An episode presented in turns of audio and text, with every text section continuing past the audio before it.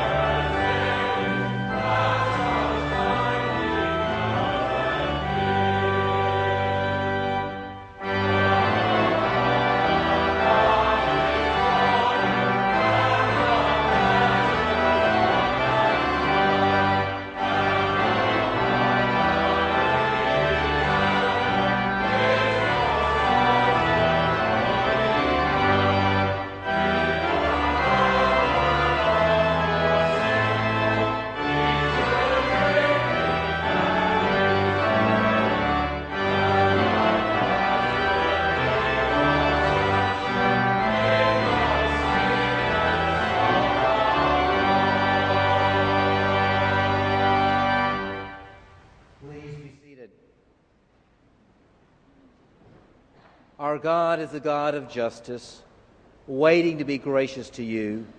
yearning to have pity on you. Blessed are all who wait for the Lord. In penitence and in faith, let us confess our sins to Almighty God. Let us pray. Almighty and merciful God, we have erred and strayed from your ways like lost sheep. We have followed too much the devices and desires of our own hearts. We have offended against your holy laws. We have left undone those things which we ought to have done, and we have done those things which we ought not to have done. O Lord, have mercy upon us. Spare those who confess their faults.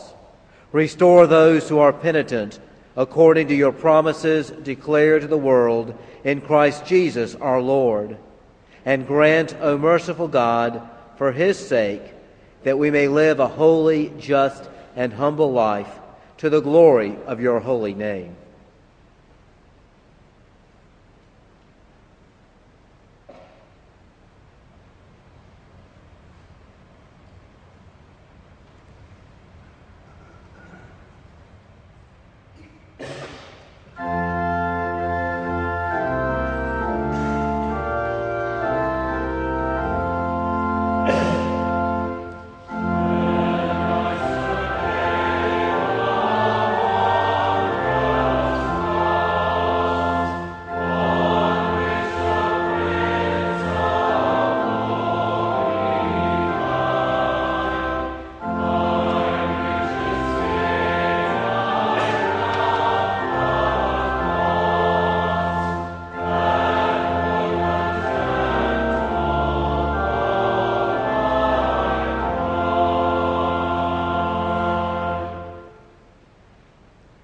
Steadfast love of the Lord, excuse me there, the steadfast love of the Lord never ceases, and his mercies never come to an end. And they are new every morning. Great is God's faithfulness. All who are in Christ are new creations. The old has passed away. Behold, the new has come. Friends, hear and believe the good news of the gospel. In Jesus Christ we are forgiven.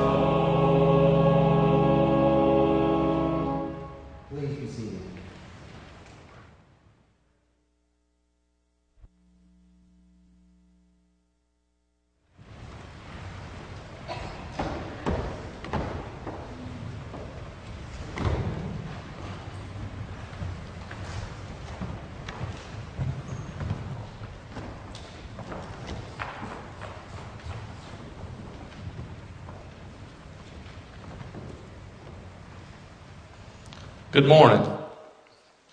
Happy St. Patrick's Day. So, how many of you keep a calendar at home? Be a calendar of everything you have to do during the week. I have to keep a calendar on my phone now because I can't keep up with everything, and it kind of comes in handy.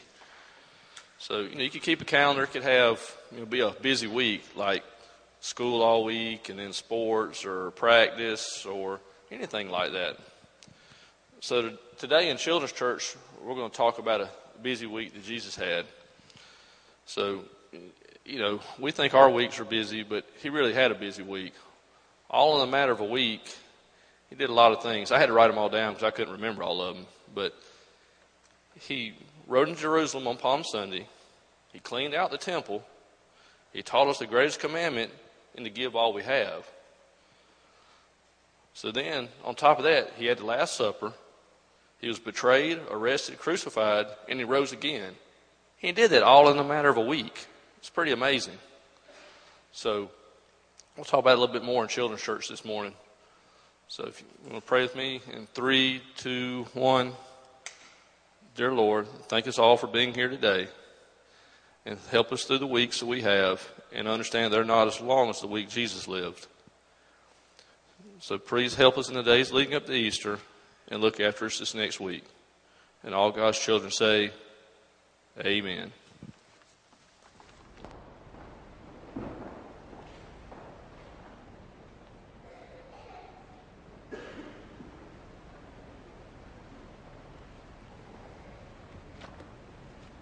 Let us pray.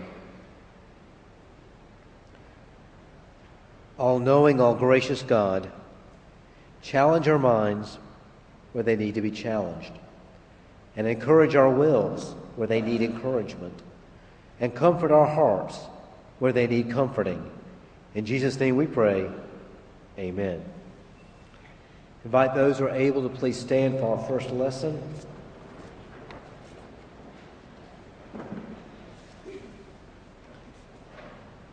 It is from Psalm 51, reading the first 17 verses. Listen now to the Word of God. Have mercy on me, O God, according to your steadfast love, according to your abundant mercy, blot out my transgressions. Wash me thoroughly from my iniquity and cleanse me from my sin. For I know my transgressions, and my sin is ever before me. Against you, you alone, have I sinned and done what is evil in your sight, so that you are justified in your sentence and blameless when you pass judgment. Indeed, I was born guilty, a sinner when my mother conceived me. You desire truth in the inward being, therefore teach me wisdom in my secret heart. Purge me with hyssop, and I shall be clean. Wash me, and I shall be whiter than snow. Let me hear joy and gladness. Let the bones that you have crushed rejoice. Hide your face from my sins and blot out all my iniquities. Create in me a clean heart, O God, and put a new and right spirit within me. Do not cast me away from your presence, and do not take your Holy Spirit from me. Restore to me the joy of your salvation, and sustain in me a willing spirit. And then I will teach transgressors your ways, and sinners will return to you. Deliver me from bloodshed, O God, O God of my salvation, and my tongue will sing aloud of your deliverance. O Lord, open my lips, and my mouth will declare your praise, for you have no delight in sacrifice. If I were to give a burnt offering, you would not be pleased. The sacrifice acceptable to God is a broken spirit a broken and contrite heart, O God, you will not despise. And this is the word of the Lord. Thanks be to God. Please be seated.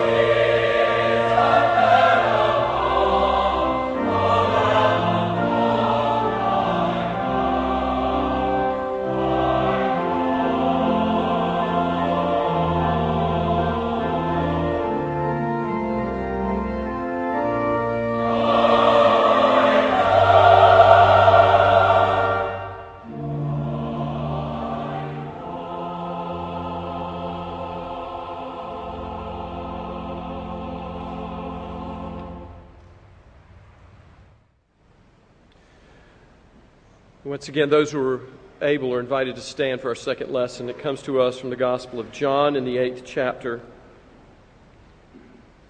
beginning with the first verse. Listen to God's word speak to your life this morning. But Jesus went to the Mount of Olives, and early in the morning he came into the temple, and all the people were coming to Jesus, and he sat down and began to teach them. And the scribes and the Pharisees brought a woman caught in adultery, and having set her in the midst, they said to Jesus, Teacher, this woman has been caught in the act of adultery. Now, in the law of Moses, it commanded us to stone such women. What then do you say?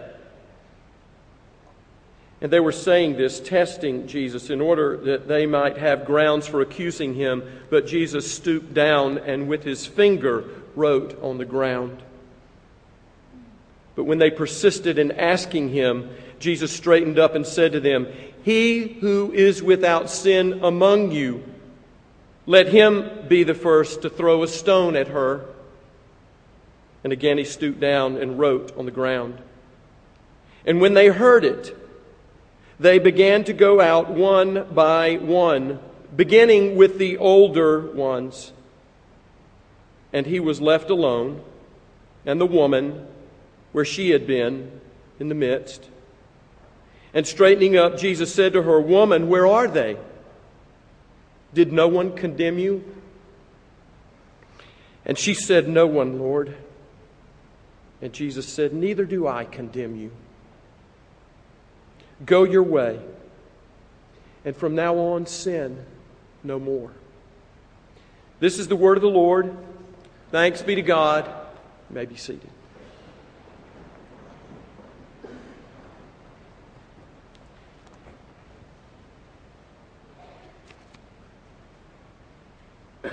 Does anybody have one of those little prayer cards in the, in the pews with you?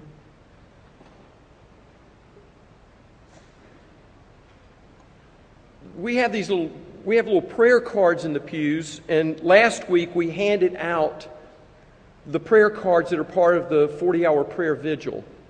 I just want to call to your attention those prayer cards and the prayer cards that we have available for the prayer vigil. And i also want to say something to those of you who worship with us through our television ministry. And i realize we can't actually hand you one of those cards or you can't find it in the pew but you are a part of us, and we want you to be part of our 40 hour prayer vigil. We supplied those cards to those of you who are at Spring Harbor who worship with us faithfully week in and week out in that place. But we also want to say to those of you who also make this a type of church home when you're not able to worship in your own church that we would like for you to be part of this prayer vigil. And so call the church, visit our website, columbusfpc.org, email us, get in touch with us. You can find us on Facebook, and let us know your prayer requests. And we have faithful prayer warriors that will join you in lifting those prayers to the God that hears them and answers them. So take part in this incredible ministry that we have in our midst, the ministry of prayer uh, in this season of Lent. Looking forward to Easter. So, there is a man named Richard Bimler, and he wrote a book entitled Angels Can Fly Because They Take Themselves Lightly. And I've not read the book, but in the book, evidently, it recalls a time when Richard Bimler was called to, or invited to be a speaker at a at a luncheon, and during the meal, the president of the organization came up to him and said, and, and, and, asked him, Are you ready to speak, or should we allow them to enjoy themselves a little longer? Some of you got that. so, it, it, it, should I preach, or should I allow you to enjoy yourselves a little longer? I heard somebody sigh. well, I want us to enjoy ourselves as we continue on this journey of encountering simple Jesus. I hope you've enjoyed this series of sermons of looking just at the, The encounters that Jesus has had with, with individuals in the Gospel of John Nicodemus, the woman by the well, the, the, the man who was sick for 38 years by the pool at Bethsaida, and now the, the woman who is caught red handed in the act of adultery and brought before Jesus. I, I have enjoyed encountering Jesus. The more time that I spend with Him and in His Word, and His Word reveals to me who He is, I fall deeper and deeper in love and understand my need to be in relationship with Him, and He is so good. He is so kind. He is so strong yet so tender. He is so wise, faithful, loving, gracious. I hope in our encounter with Jesus today that we will find it enjoyable, maybe even convicting, but ultimately freeing. That we meet in Jesus Christ, the Son of God, the one who gives us life and life to the full overflowing with grace. In recognition of our new, well, the, the Pope of the Roman Catholic Church, Pope Francis, in, in, in remembering that we do have a new Pope, I, I came across this story of a newly appointed bishop who asked for an audience with Pope John the 23rd. And he came to the Pope with the burden of his new office and said to the Pope, I cannot sleep. The weight of this responsibility is too much for me. And the Pope said to the new bishop, Oh, I know exactly what you're talking about. Because when I beca- became the, the Pope, I experienced the very same thing. Yet it was in midday prayer that my guardian angel visited me and whispered to me, Giovanni, don't take yourself so seriously. Laugh at yourself. And the Pope said, Ever since then, I have been able to sleep like a baby. And some of us need to take ourselves more lightly. We're Easter people, after all. Yes, we're on a journey, but the journey will take us to a cross. We look up to the cross, but it will bring us to the empty tomb. We look into the tomb. We lift our faces as those who meet a risen Savior and give thanks and praise and joy and celebration for who we know God to be in Jesus Christ. We're Easter people, but some of us get stuck in Good Friday. Let's push through Good Friday, through the cross to the tomb and to new life. We're Easter people after all. During a Sunday service, a little boy said to his, or asked his mother, he says, Mom, why are all these people singing to their shoelaces? He kind of intrinsically knew we are Easter people whose faces are lifted up. So we give thanks and praise to a risen Savior. So let us, with smiles on our faces, receive this good news that is ours in Jesus Christ. You know, at Chick fil A, they're doing a good job. Not only making a pretty good chicken sandwich, but they hire good people who become wonderful service providers. And part of their training, this is not in my notes, by the way, part of their training is that, uh, and, and, and I understand that Chick fil A was down here with, with TSYS recently, and they, they were talking about what they do in customer service. And, and, and they, they showed him a video of how they train their employees at Chick fil A to smile at everybody who comes through the doors.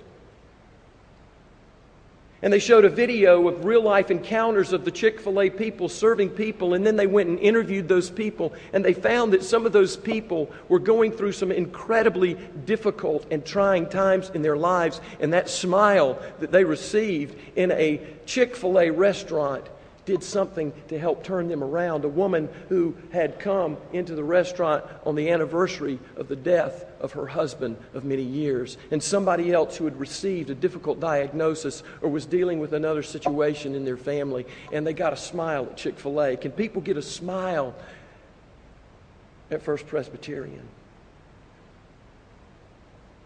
This is good news that we're talking about here. What is, the, what is that first question in, in the shorter catechism, in the confessions of our church? What is the chief end of man? And the answer is our chief end is to glorify God and enjoy Him forever. This is good news that we're talking about, folks. Will you pray with me, please? Lord, it is good news, and we need good news. We need good news in our lives for ourselves, and this world in which we live needs your good news. And we meet your good news today in you, our risen Savior, and in this scripture. And we pray that by this encounter with you as our living Lord, that we might come to know ourselves better and know you and thereby be changed day by day into your Easter people. Show us now once more your grace, and we will praise you. Yes, we will praise you. Amen. So, there are a couple of things that I need to say about this text as we get into John 8, 1 through 11. The first thing I need to tell you is, is something along the line of biblical scholarship, because John, actually, John 7, verse 53 through John 8, verse 11, is believed by most scholars to have not been in the original text of John's gospel, okay?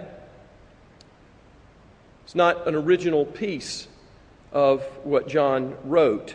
Uh, the, the, the earliest evidences in, in the oldest manuscripts have weak evidence of it being present there. We don't actually have the original piece of Scripture that John wrote. We don't have an original piece of any of the Bible. But we have incredible verification by copy after copy after copy of Scripture. And we have multiple copies of the, the Gospel of John. And a couple of the oldest ones are Papyri 66 and Papyri 75 that date back to 200 AD. And when we look at those papyri, we see that this account is not in them. So most scholars agree that it was not in the original Gospel of John, but some would defend it. But I like what Bruce Metzger said. One of the gurus of, of New Testament scholarship, a, a, Greek scholar of incredible uh, renown, and, and, and, a professor at, at Princeton. He's no longer with us. But what he said about this particular text is this this account in John 8, these first 11 verses, this account has all of the earmarks of historical veracity to it. And so he said it may not have been in the original, but we can believe that the historical veracity of this account is more than likely something that did occur in the life of Jesus Christ. It may have been in another work that was then added to John's gospel. But we can rest assured that in this event in the life of Jesus, it holds true to the overarching theme of the New Testament. And in it, we see very clear uh, parallels with encounters that Jesus had with others in his life. There's a lot of veracity to it historically and, and, and can be made textually. Yet it is in our scripture. Maybe a footnote in your Bible records this, or sometimes this entire text is put in some translations as a footnote. But it is here in our text, it's in our scripture, it's before us today. The second thing that I want to say about this text is there's been a perversion of the interpretation of this text. We have seen in it an interpretation which we might call a half truth. And there is nothing more dangerous than a half truth. A bold faced lie is not as dangerous as a half truth. And this text, in some circles, has been used to say, oh, this woman who was called in adultery shows us that yes, we all sin, and Jesus doesn't condemn her, so we shouldn't condemn others. We shouldn't make such a big deal out of such a trifling matter. Or, as some have said, no one who has been flawed by sin has a right to censure another person for their sins because we have all sinned and none of us possess the moral authority to condemn another person. And so this text has been used as an attempt to set aside clear biblical directives which demand discipline of apostate Christians.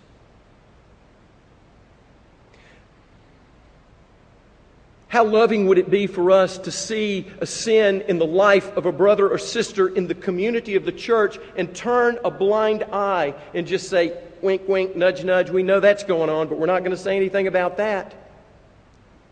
No, Scripture very clearly in multiple places calls us to call each other to account. Not with moral superiority, but with love and candor. So that we might not go away way that would lead us to sin and to death. The Bible and Jesus Christ are not soft on sin, ours or the sins of others. And we see this in this text. And so we need to look at the truth of the whole passage. It's not just that Jesus says to the woman, Where are your accusers? Does no one condemn you? No, no one, she says, neither do I condemn you. But Jesus then confronts her sin and says to her, Go and sin no more. He's very clear about her sin and names it. We'll say more about that. So let's take a look at this passage in more detail as we find Jesus in the courtyard there in Jerusalem teaching. And in this kind of classroom setting where Jesus is teaching, he is interrupted. The class is interrupted. As the text says, the Pharisees and the scribes bring to Jesus a woman who has been caught in the act of committing adultery. Now, you can picture in your mind what she may look like. What color hair? How long is her hair? What is she wearing? If anything, or very much at all? Are her hands freed, or have they bound them behind her back? Has she been roughed up a little bit? Let's picture this woman as she is brought before Jesus by those with their self righteous indignation to call her to account. And as this woman who is guilty is brought before Jesus, caught in the very sexual act of breaking the covenant of marriage. The text reveals to us in this question that is put to Jesus by the scribes and the Pharisees this woman has been caught in the act, Jesus. And the law of Moses says that we are to stone her. What do you say? And what the text tells us is that these scribes and these Pharisees are not interested so much in true justice because if they were interested in true justice, they would have taken this woman to the appropriate authorities. For Jesus did not have authority to deal with a, such a legal matter. And the text tells us it is a trap.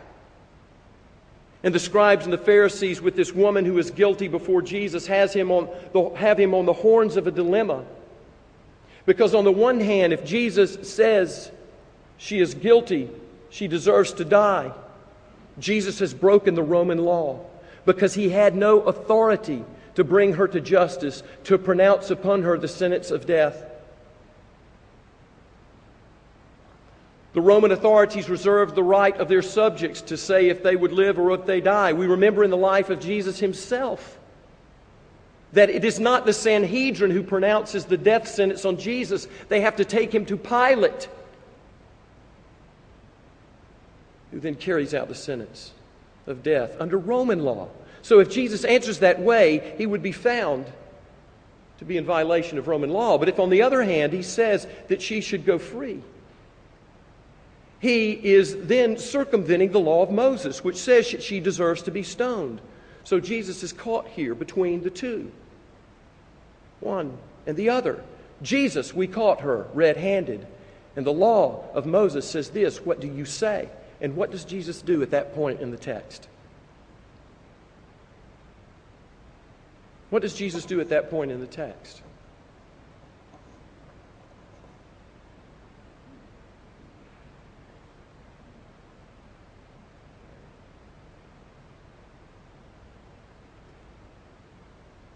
He gets out of the picture. He bends down.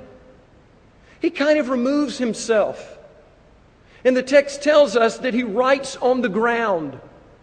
And there are some commentators on this text who love to, to speculate as to what it is that Jesus wrote. What is he writing on the ground? We all want to know what it is, what truth, what law, what, what word, what picture is Jesus drawing on the ground. But you know what I think Jesus is doing? I think he's playing in the dirt. He's doodling in the dirt. And he's just removed himself and he's let their question just hang there in the air. You know, I wish so much in my own life when I'm faced with, with a, a challenge to say, well, it's this or it's this. And my natural instinct is just to react, knowing that either answer is going to cause maybe not the greatest of results. But Jesus just kind of withdraws himself and kneels down in a very kind of vulnerable but removed posture doodles on the ground. And they keep badgering him. Answer us, Jesus. Give us an answer. What do you say? There they are standing there, ready to stone this woman. Imagine they probably have their rocks in, in, in their hands and, and maybe they were carefully chosen like this one was. Because after all, she's guilty. She deserves to be stoned, and uh, the carefully chosen rock that is heavy enough to cause damage and maybe crack the skull and is light enough, yet you can still get some velocity on it. They are ready. And how many of us in the church, we seem in the church to be such good stone gatherers? Stone carriers. And we have them at the ready so that as soon as we discover somebody doing something that is outside of what is acceptable, we can let them have it, like allowing their children to run in church. Or, or playing the, the praise music too loud or knowing that you are messing up in your own life in some way and it's rather obvious, and we are ready to let folks have it. We in the church are good stone gatherers, stone carriers, and they're ready. Jesus is doodling on the ground. And then he stands up. They're badgering him, Answer us, Jesus. And so Jesus stands up and he says, Okay, she's guilty. You caught her.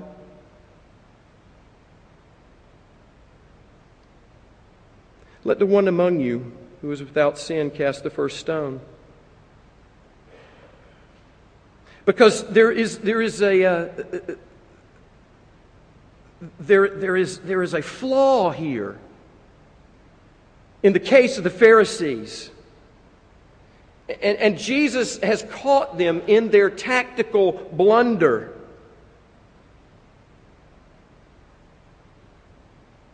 Because the, the sin that this woman is caught in is adultery, correct? And it had to be, at least by two witnesses, caught the act. And so she is guilty. But we know that the act of adultery takes not one guilty woman, but another guilty man. Where is he? Where is he? They grabbed her and hauled her in. Where's the other one who is guilty? And why is he not there before them? Because the law of Moses says in Leviticus 20, verse 10, and Deuteronomy 22, verse 22, that should a man and a woman be caught in the act of adultery, both of them receive the same penalty. He is absent. And the Pharisees are in violation of the law, and Jesus, in a sense, is saying, None of you is in a position to stone this woman. For you have disregarded the very law that you profess to honor. You haven't even fulfilled the law.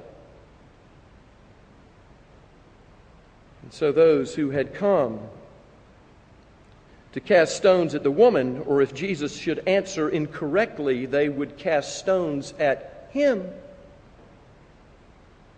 has exposed them. And what does Jesus do then? The one who is among you, you be the first one to throw your stone at her.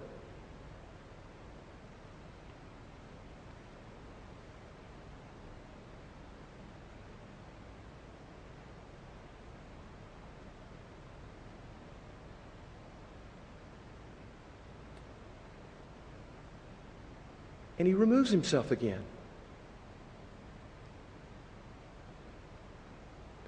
And the object of their hatred the hypocrisy of their righteousness is turned into a mirror. And they can only see themselves. And Jesus has exposed them in a way by removing himself and doodling in the dirt and leaving them there. And then what happens is, is that those stones that they have so carefully chosen and are ready to hurl at the woman or at Jesus are dropped. Yet, how do they release those stones? For Jesus is sitting there on the ground, not waiting for them to throw the first stone, but waiting for the first stone to be set down. And it's the oldest among them that lets go of his stone first. And let me tell you, the older that I get, and the more that I have to live with myself, the less likely I am to have to carry those self righteous stones around to hurl at guilty people. And one by one, beginning with the oldest among them, they leave. They walk away. Confronted with themselves and their own hypocrisy and guilt. And then Jesus stands up again. And he says to the woman who is standing there in that very place where they brought her to her trial, Jesus says to her, Where are your accusers? Is there not anyone here to condemn you? And she says, No one, Lord. And then Jesus says, Neither do I condemn you.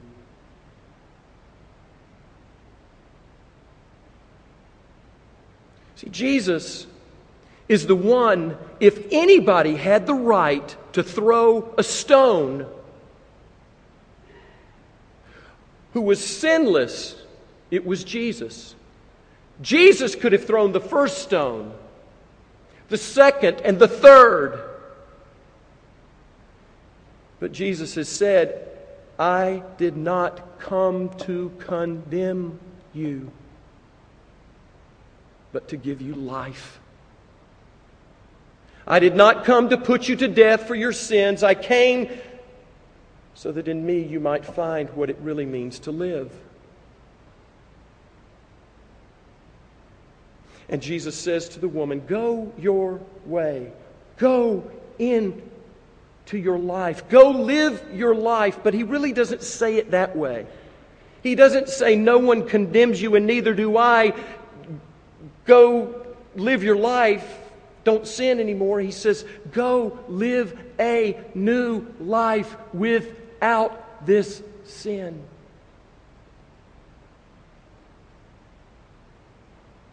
Walk into your new life. Jesus Christ, when we encounter Him, we come face to face with our sin. And here is this woman face to face with her sin, and Jesus does not condemn her. He doesn't put her to death by her sin. but he offers her life. Those Pharisees and scribes who met Jesus face to face that day ran into their own sin and they had to turn away from him.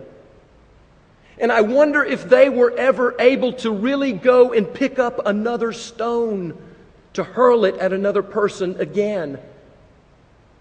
I wonder if they were changed by that encounter with Jesus Christ. I wonder if this woman was changed by her encounter with Jesus Christ, that she walked into a new life and did not want to sin sexually or in any other way to break her relationship with another human being or with God.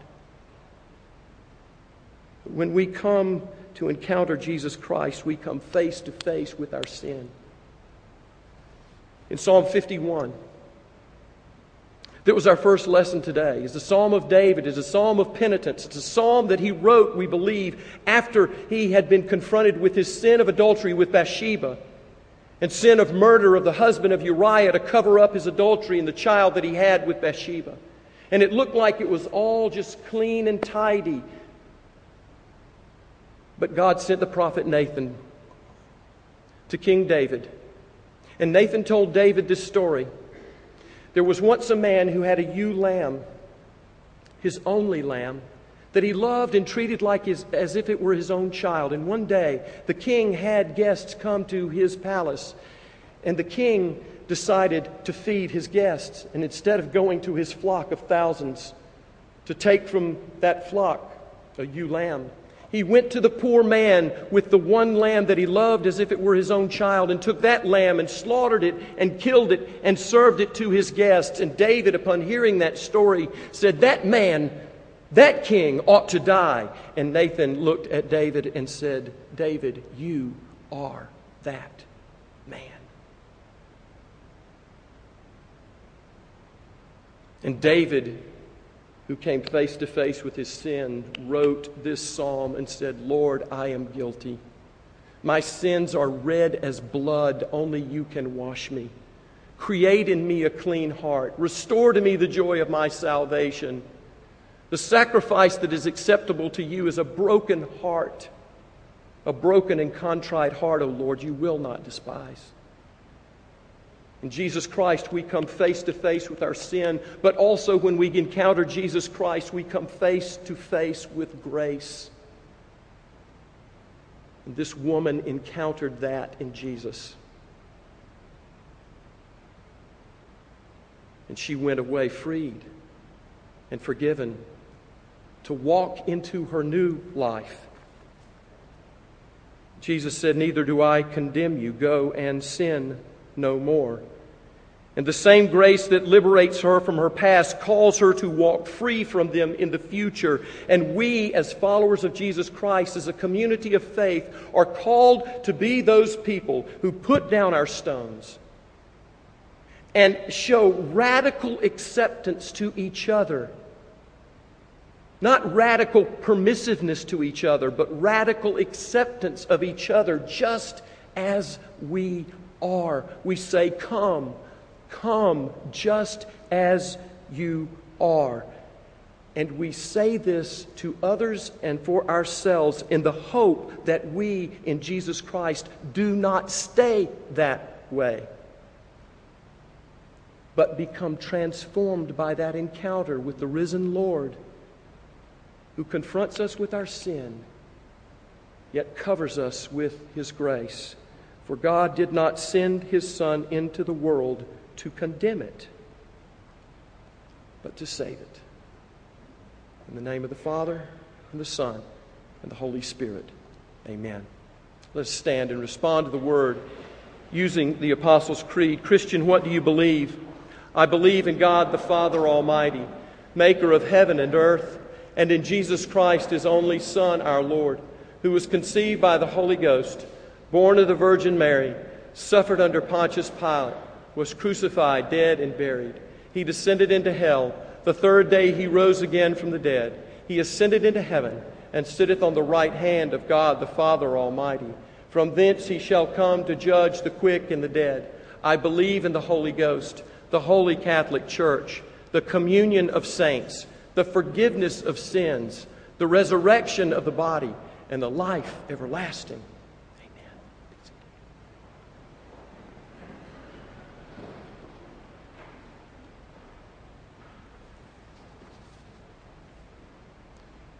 Let us pray.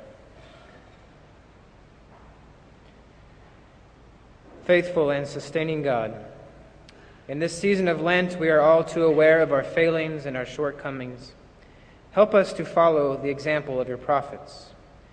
We desire to be faithful followers of your Son all the way to the cross, and by your Spirit break through our apathy and increase our compassion and work for justice, empowering us for all that lies ahead.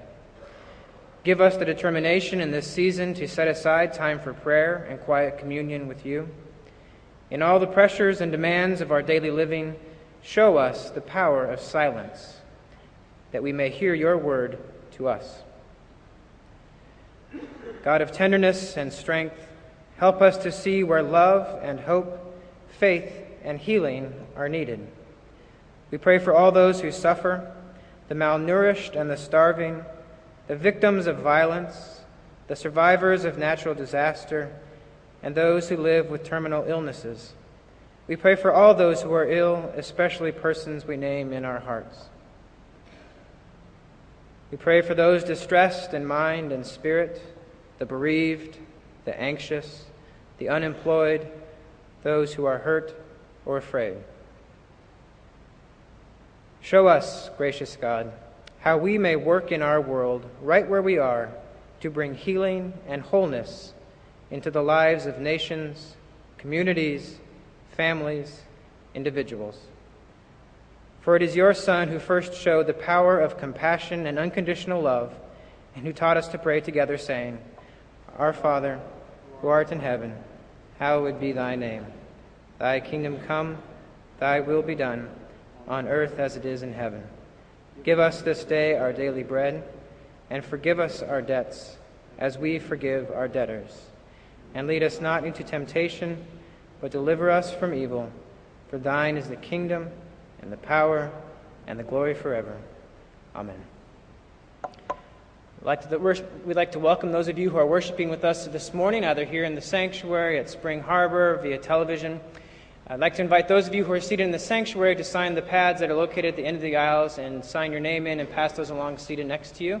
If you are new to us or visiting us this morning and you would like some information to be mailed out to you, we encourage you to fill out your address and telephone number in that form as we pass it along. And while we're doing that, I'd like to highlight a few announcements. Following this worship service in the parlor today, there is a prospective new member lunch. So if you would like information on becoming a member of this church, we invite you to, to join us for that lunch. Next Sunday from 3 p.m. to 6 p.m. is the annual Church Family Day in the country. It's a great time of fellowship and games and food. We encourage you to please respond to the church office to let us know if you'll be coming so we make sure we have enough food. You can respond through the telephone or, or emailing Kimberly in the church office or filling out the form that's in your bulletin this morning. Also, like to highlight if you're uh, looking for an opportunity for fellowship and prayer, there's a men's prayer breakfast that meets every Thursday morning at 7:15 here wonderful group of men, and we encourage you to join that if you're looking for some fellowship and prayer time. There are many more events happening in the church, you can find those in our bulletin, our newsletter, or on our website. And let us now continue to worship God with the presentation of our tithes and our offerings.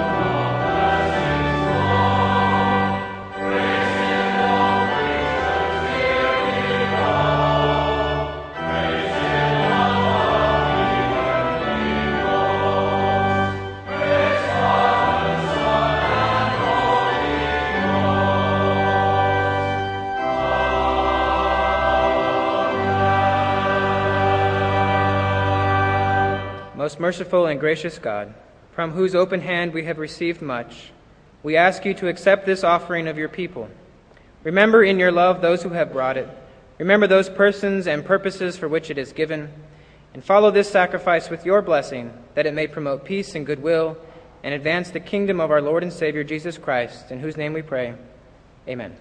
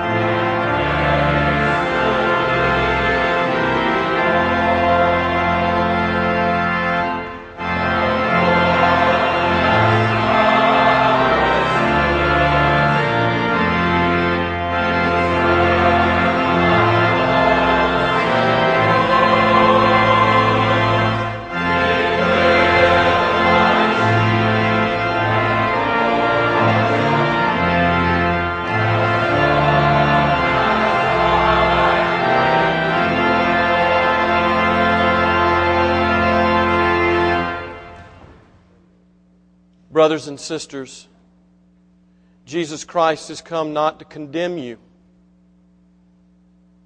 but to redeem you and set you free. Go in the power of His love and in the joy of His amazing grace. Go and sin no more. Go now and walk into your new life in Him. And as you go, may the grace of our Lord Jesus Christ, the love of God, and the fellowship, the joy of the Holy Spirit be with you and those whom you love, and God's children everywhere today and forevermore. Amen.